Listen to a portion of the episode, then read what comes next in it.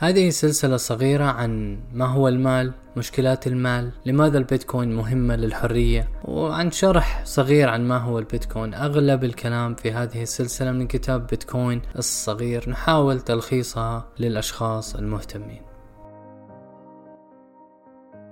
إن طبيعة البيتكوين اللامركزية ترتكز على حقيقة أنها سلعة طبيعية نادرة مثل الذهب ومن الصعب تعدينها. مثل التنقيب عن الذهب فإن تنقيب البيتكوين هي عملية بحث عن شيء شديد الندرة. فبمجرد حصول منقب البيتكوين على الرقم النادر الصحيح يسهل جدا التحقق من ذلك. مثلما من السهل التفريق بين الذهب الأصلي والذهب المزيف وعوضا عن استخدام آلات الحفر والتنقيب للبحث عن الذهب يستخدم منقبو البيتكوين أجهزة كمبيوتر قوية للبحث عن الرقم النادر المحدد وبمجرد العثور عليه يطلق على كل رقم نادر إثبات العمل لأنه يثبت للجميع بأن الكثير من العمل بذل في سبيل إيجاده ومثل ما هو الحال مع الذهب فلا يتطلب التنقيب تصريحا من أي سلطة مركزية إذ يمكن لأي أحد تحميل برامج التنقيب للبدء بالبحث عن الأرقام النادرة التي تتناسب مع المعايير. بل وهذا التنقيب أفضل من التنقيب عن الذهب فهو لا يتطلب نوعا خاصا من الأراضي وكل ما يتطلبه هو جهاز كمبيوتر ومصدر طاقة بأسعار مقبولة ونتيجة لذلك يقوم المنقبون في أنحاء العالم بالبحث بشكل فردي للتنافس على إيجاد إثبات العمل الذي يتناسب مع المعايير المطلوبة من شبكة البيتكوين. وعليه لا توجد للبيتكوين نقطة انهيار حاسمة على عكس الأنظمة المركزية التي إذا تعطلت شبكة الفيزا فيها فلن يمكن لأي أحد سداد أي شيء باستخدام بطاقات فيزا. وقد يحدث نفس الأمر لخدمات باي بال وأمازون في حال تعطل شبكاتهم الخاصة. الخاص وعلى عكس هذه الشركات لا توجد للبيتكوين سلطة مركزية أو نقطة انهيار حاسم لا يمكن لأحد مراقبة معاملات معينة. إن شبكة منقبي البيتكوين التي لا يمكن إيقافها توفر خدمة مهمة وهي معالجة المعاملات المالية بعيدا عن ثغرات السلطة المركزية.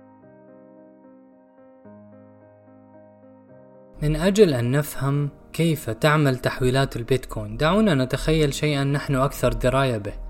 كدفتر الأستاذ للنظام البنكي بعد أن يكتب شخصا ما شيكا لدفع ثمن السلعة أو الخدمة يذهب المستلم إلى البنك لإيداع الشيك. وإذا افترضنا أن كلا العميلين يمتلكان حسابا في نفس البنك فما يفعله البنك هو الخصم من حساب المرسل والائتمان في حساب المتلقي. تتطلب العملية برمتها إضافة إدخالين فقط في السجل البنكي. لئلا يدخل مسؤولو البنك في التباس ويأخذون المبلغ المحدد من مجموعة العملات المعدنية والفواتير الخاصة بالمرسل ثم يضعونها في مجموعة مجموعة العملات المعدنية والفواتير الخاصة بالمتلقي تعتبر المحاسبة باستخدام دفتر الأستاذ اختراعا ثوريا جعل تحويل الأموال أقل صعوبة والمعادل للشيك البنكي هو معاملة في البيتكوين. لدى البيتكوين نوع خاص من دفتر الأستاذ يسمى بلوك تشين أو سلاسل الكتل. يقوم آلاف الأشخاص دوما بتشغيل برمجيات للتحقق من هذه البلوك تشين بدلا من سلطة مركزية. وكل شخص يقوم بتشغيل هذه البرمجيات يحتفظ بنسخة من دفتر الأستاذ بأكمله ويتحقق من الإدخالات الجديدة وهذا هذا ما يسمى node أو نودا كاملا. فما تقوم به هو الاستمرار في التحقق من أجل تحقيق قواعد البيتكوين. وبهذه الطريقة فلا يمكن لسلطة مركزية سرقة البيتكوين عن طريق تعديل السجل أو إنفاق بيتكوين لا تملكه. يعرف ببلوك تشين البيتكوين باسم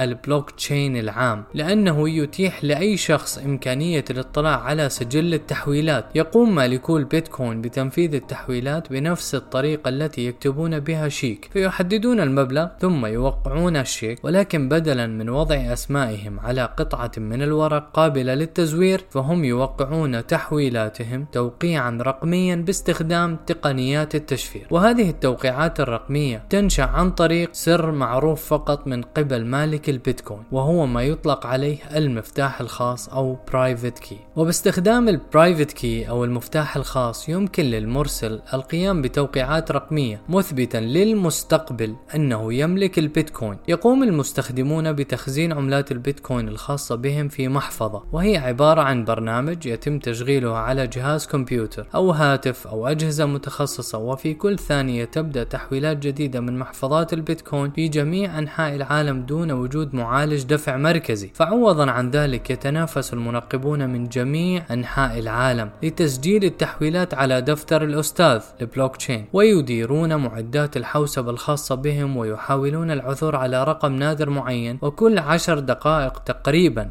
يجد مصدرو البيتكوين في مكان ما في العالم إثباتا للعمل ويجمعونه مع كتلة من التحويلات التي كانت تنتظر المعالجة. ثم يرسلون الكتلة إلى الشبكة. للتحقق من صحته. وكل كتلة جديدة تشبه صفحة في دفتر الأستاذ العام للبيتكوين. والنود الكاملة على الشبكة تتحقق من صحة التحويلات. يمكن لأي شخص تشغيل نود كاملة ولذلك يقوم الآلاف من المستخدمين بالتحقق من صحة كل كتلة جديدة تضاف. إذا أكدت الشبكة أن المصدر اقترح كتلة صالحة فسيحصل العامل على مكافأة قدرها 6 وربع بيتكوين أي 6.25 عملة بيتكوين جديد. وتصبح الكتلة وجميع التحويلات الواردة فيها جزءا ثابتا من سجل البيتكوين. حتى هذا الوقت تستغرق معاملة البيتكوين أقل من ساعة لتصبح على البلوك تشين حصلت بلوك تشين البيتكوين على اسمها من كونها سلسلة من الكتل أو جميع الصفحات في دفتر الأستاذ التاريخي. وبمعنى آخر فإن البلوك تشين هي دفتر أستاذ كامل وغير قابل للتعديل يحوي جميع تحويلات البيتكوين من منذ إنشائها في عام 2009 هناك الآلاف من ال node الكاملة التي تشكل شبكة البيتكوين وكل node كاملة تتحقق بشكل